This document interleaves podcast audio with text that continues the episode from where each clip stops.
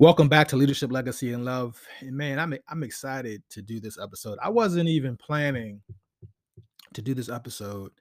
It didn't really occur to me. And, and my life has just been so rich. And I don't mean that in terms of, of money, but I mean that in terms of experience and opportunity and exposure. I'm so grateful to my, my mother, Ann, and my father, Jean, and my, my uncles, my aunts, my grandparents I've just been so exposed because of the work and the success they've had to so many wonderful things, wonderful people, uh, and wonderful possibilities. And I still sometimes look back at the the, the you know my adult life and think about the possibilities in the in the path I could have gone. And so in this episode, I'm doing a, a special dedication to a show um, that recently celebrated 20 years and had a special, um, a one hour special, which which I enjoyed.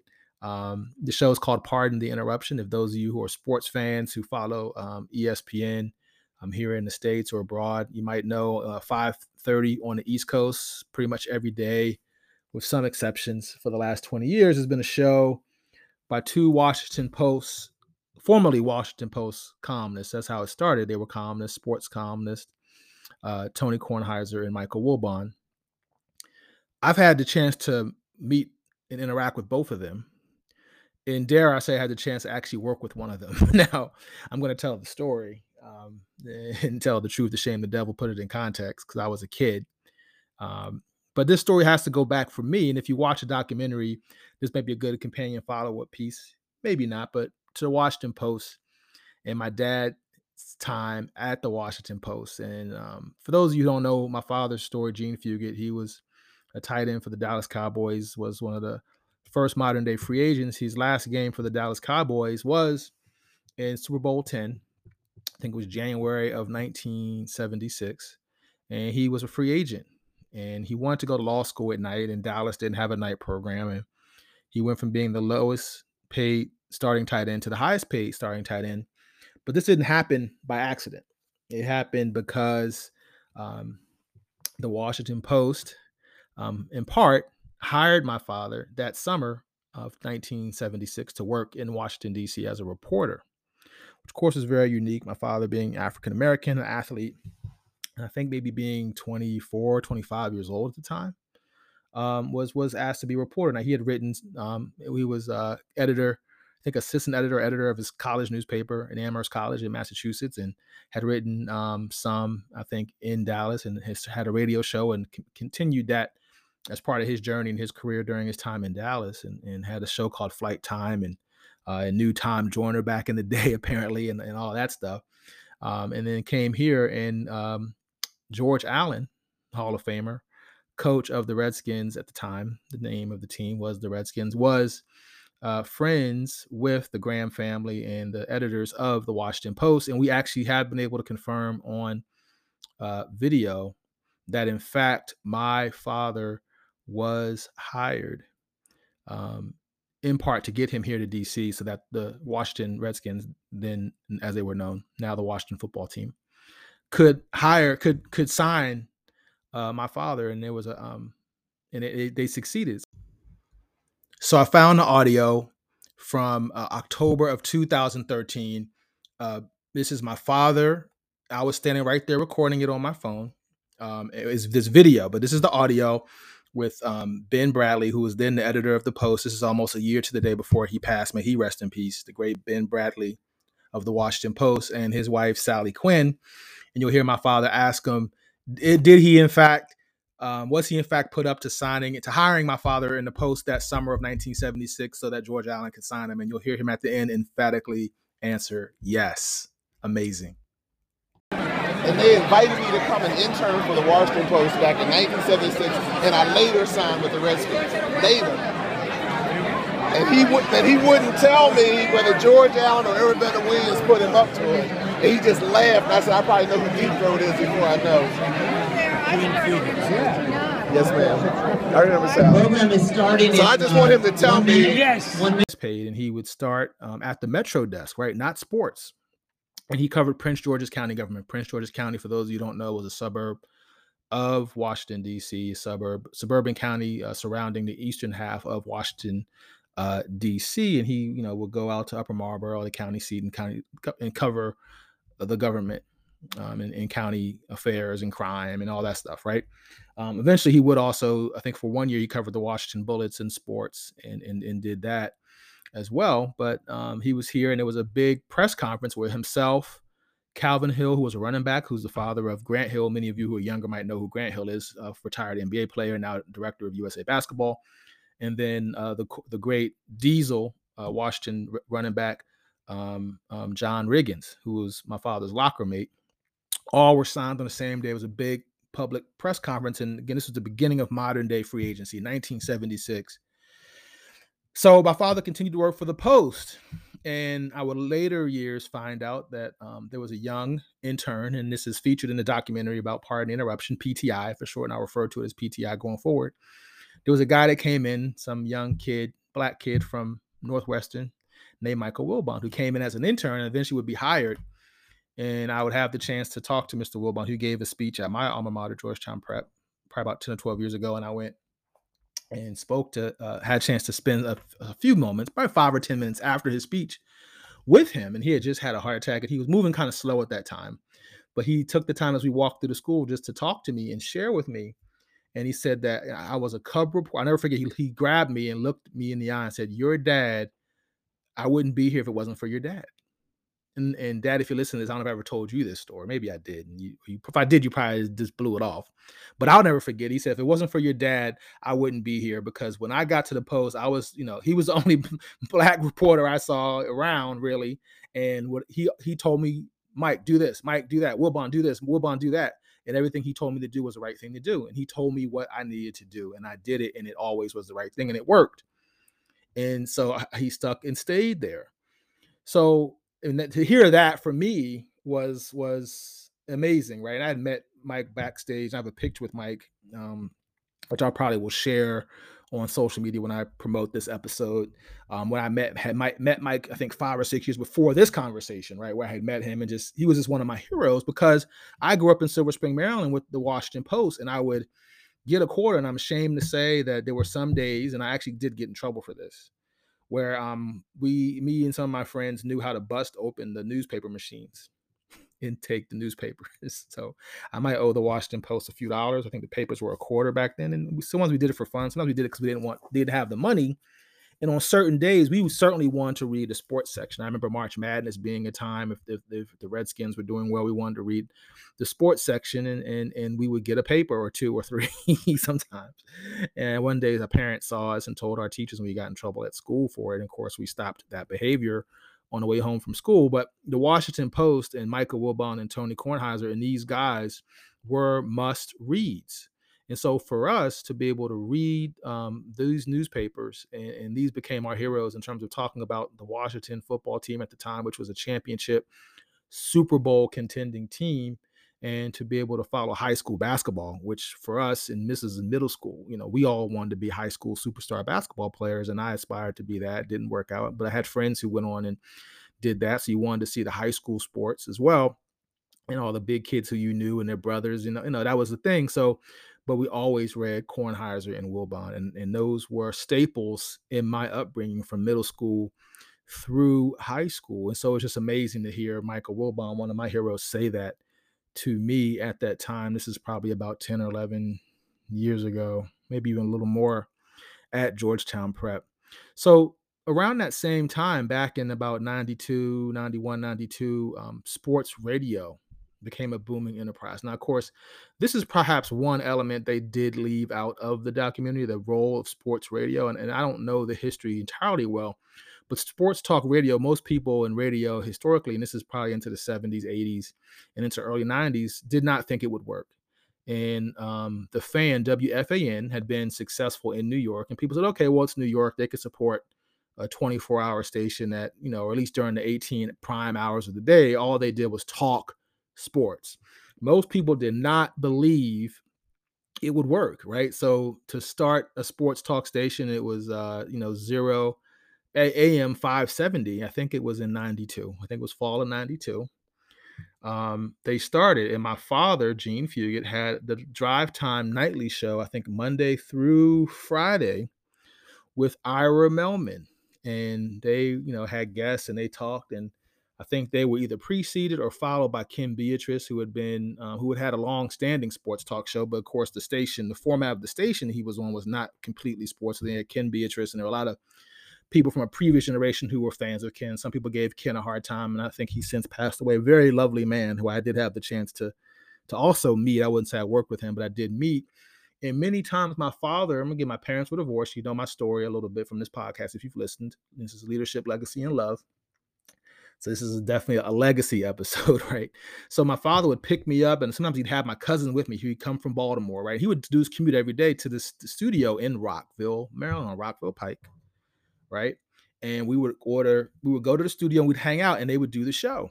And I was on air at least once or twice if there's ever any audio footage or video, video, yeah, audio rather, um, of me. I know there were some weeks where I got to make picks and, uh, who was going to win, and my, my my father and Ira were nice enough to put the mic in my face and let me talk. But I remember being in the studio and hanging out and being around it, and between segments and com- during commercials, my dad would come out and we talk and hang out. And I usually have the baseball game, whatever baseball game was being on, or a basketball game, whatever was on Friday night sports was on the TV in what they would call the bullpen, which is basically a bunch of office cubicles outside of the studios. There's a production studio and there's a recording studio right there I remember it very, very vividly, and I'll explain a little bit more why I remember that space so well in a minute. And we'd order this amazing pizza. I remember ordering this amazing, I don't know where it was from. And it's this amazing deep dish pizza that would come. And I would eat, eat the pizza. My cousin might be there. I remember him coming a couple times and we'd eat the pizza. And it was just a wonderful experience. And of course, my uncle um, would get sick and pass away. And so my father being on 0570 I had one of my favorite high school teachers and basketball coaches would always you know tease me with my dad's you know drop because you know Ira Melman would say WTEM and then they would say the phone number da da da, da 301 9 whatever and then my dad would say 0570 that was their that was their thing to, to call in if you wanted to be a guest on the show. My dad would always say 0570 right? So of course I remember the joke but it was true because my dad would say that line right? And and I remember my dad telling me a lot about, you know, they were going to really promote him and Ira Melman. They were going to be like my dad's picture was going to be on the side of buses. And all that came to a screeching halt, as so much of my life did when my uncle got sick and then passed away. And my father eventually more or less moved to New York and then to Paris for a while. And that was a very challenging and transitional time for me being in eighth grade um, from St. Michael's going to ninth grade at Georgetown Prep. And again, I've touched a little bit on that in my Georgetown Prep podcast that that very difficult year of 1993 was uh, you know very difficult for me but nonetheless had that you know had that experience there. So fast forward to my senior year at georgetown prep. Now you know now mind you you know i'm, I'm a senior and i you know i'm on my way out the door. I'm going to graduate. It's great. Made it through. Didn't have you know had challenges as i've talked about earlier but um, you know on the uh, can see the other side and there's this opportunity as a program where if your grades are, are good enough, you could intern every day and basically skip almost all of your classes except for AP. So I only had one AP class, and that's AP government. I actually really, really, really enjoyed the class. Um, the professor, I think Mr. Mazinski, uh, recently passed away. May he rest in peace. Was the prof- was the teacher of that class. I think he was a college counselor for many years afterwards. I think he did college counseling when I was there as well. Might even been my college counselor. I don't have the best memory of that part, but so I was able somehow to get all my teachers to agree I had done well enough in school that year. My senior year at prep was by far my best academic year, most successful academic year, right? So I got all my teachers to sign up where I didn't have to go to all these classes any longer for the, for the, last three months, the fourth quarter year. Um, I had, to, I had a one bit major English project I had to finish. I had to meet with that teacher a few times to get what I need to finish that, and then I had to go to my AP government class, and that was it. I was basically going to get like a A or B, whatever it was, like a, a passing grade. I was going to graduate. I didn't care the grade. I was already in the college at that point, right? I think um, all those, or at least the co- yeah, I was already in the college. I think I already knew I was going to Trinity. And so I just wanted to like, yeah, it was like I saw the I saw the light in the tunnel, and so I called my dad, and he told me to call, and I can't remember the guy's name um, who was who was the the manager over there, and they said he'd love to have me. So I, I get to roll up over there, and I'm re- reporting for uh, Rich Cook, Richie Cook, and I don't know um, whatever became of of, uh, of Richie Cook, but there was some great guys there, and they you know they they took um, you know good care of me. I remember bulking tapes, you know, which is basically this. There's a, they used to use cassette these carts, these blue carts that were tape and they were used for the commercials or for different drops, you know, promoting the next promoting shows, different things. So I had to bulk them that erased them so they could reuse them. So I remember doing that. You know, there's always coffee and bagels and juice most days, you know, most mornings. So I would go to my government class, the first class of the day. And so by 10, 9 30, 10 o'clock every day, I was at the radio station. And this is from late March through May.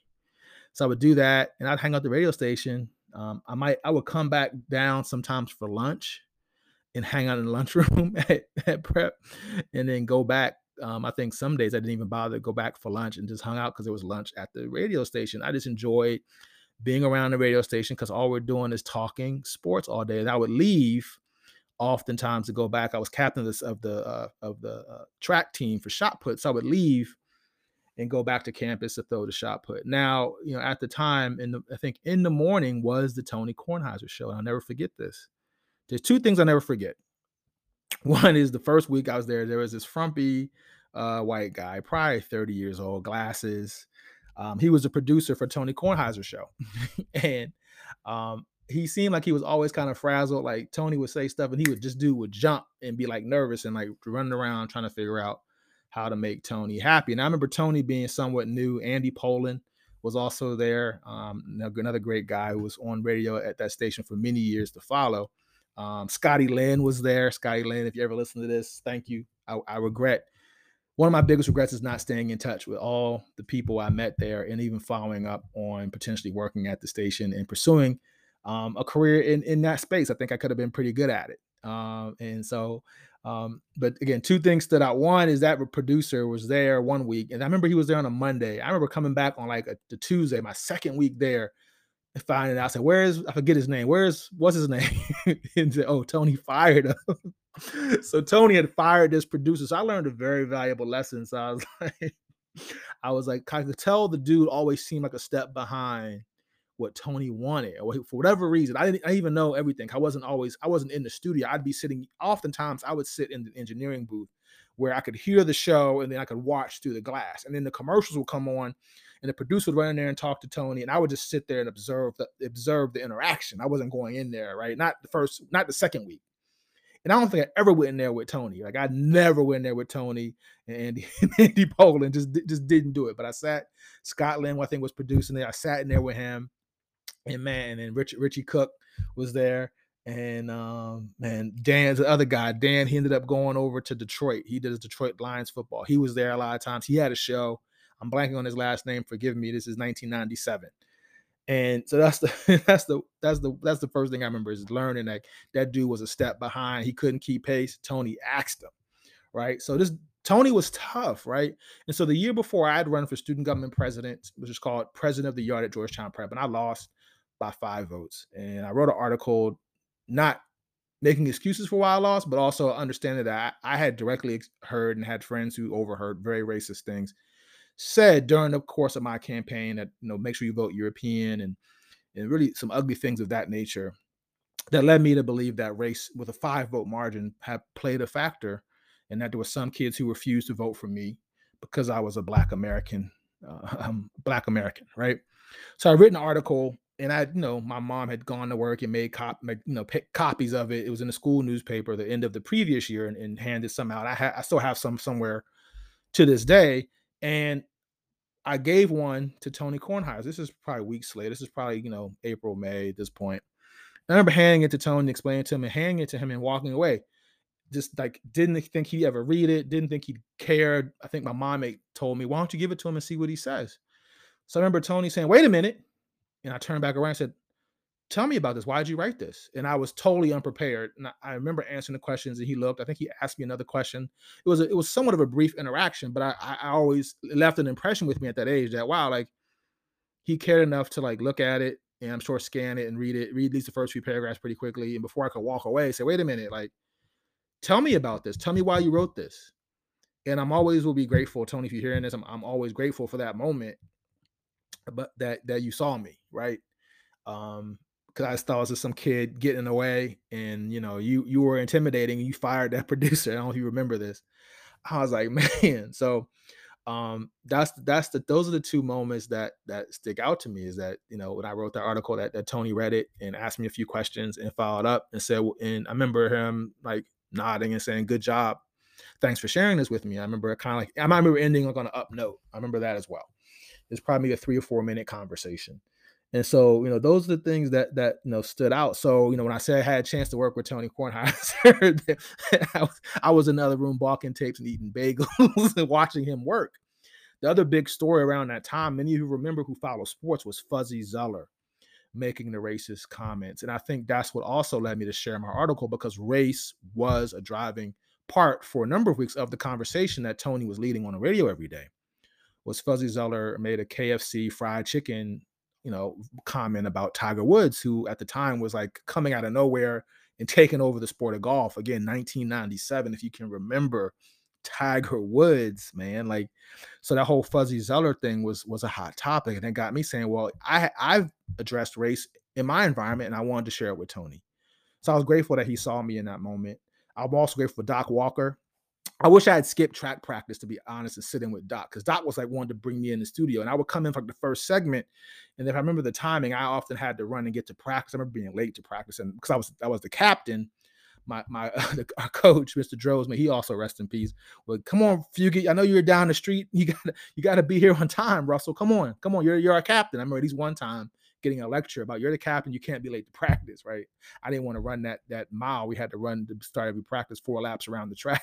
you guys wanted to go throw the shot put, but I had to show up and be a leader, and I was committed uh, to our, our track team, who did have some pretty good athletes, some younger kids, to be frank, who were good athletes, um, some jumpers and some sprinters and some some distance runners who were really amazing, and, and, a couple of which I know, at least one of which I know went on to have a solid college distance running career.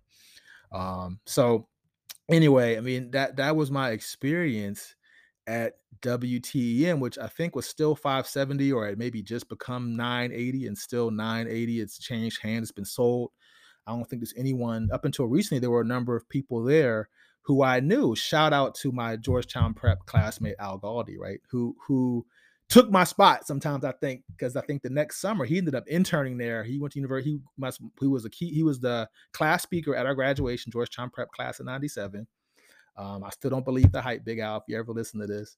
Uh, I remember that speech. And then I know he went to Maryland and interned that summer, I guess, of 98. Um, I actually ended up um, staying in Connecticut and working and then interning on Capitol Hill in summer of 99. Again, I wish I had stayed in touch and thought about coming back and staying in radio, but Al did the work in Al for 20 years until uh, last earlier this year, I guess it was, was at 980 and now has a, a successful one of the best uh, football podcasts out in terms of Apple rankings. So you can check out the Al Galdi show every day. If you're a DMV sports fan, you're doing yourself a disservice if you're not listening. So shout out to Al Galdi. And then I've talked about meeting Mike Wilbon and what he said. And then the last, you know, tie-in to this story is my father and I had a concept. We had a radio show in Baltimore. I think it was 1370 AM was a Fox sports station. Uh, every I think it was Tuesday night for one hour back in 08, 09. For about 10 months, we had a show. And uh, you know, sports, I think Fugett Square, Jean Fugett show was his show, but I came on we we talked sports for an hour and I got to meet Jason La Canfora, um, who had a show, um, who's now big time CBS Sports uh, football analyst, and um, still has a local show um, on uh, Baltimore radio.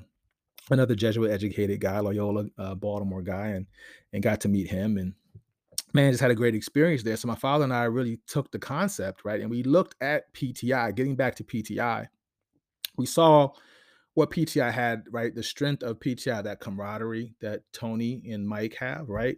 And then we also really observed and understood the racial dynamic, right, that they had.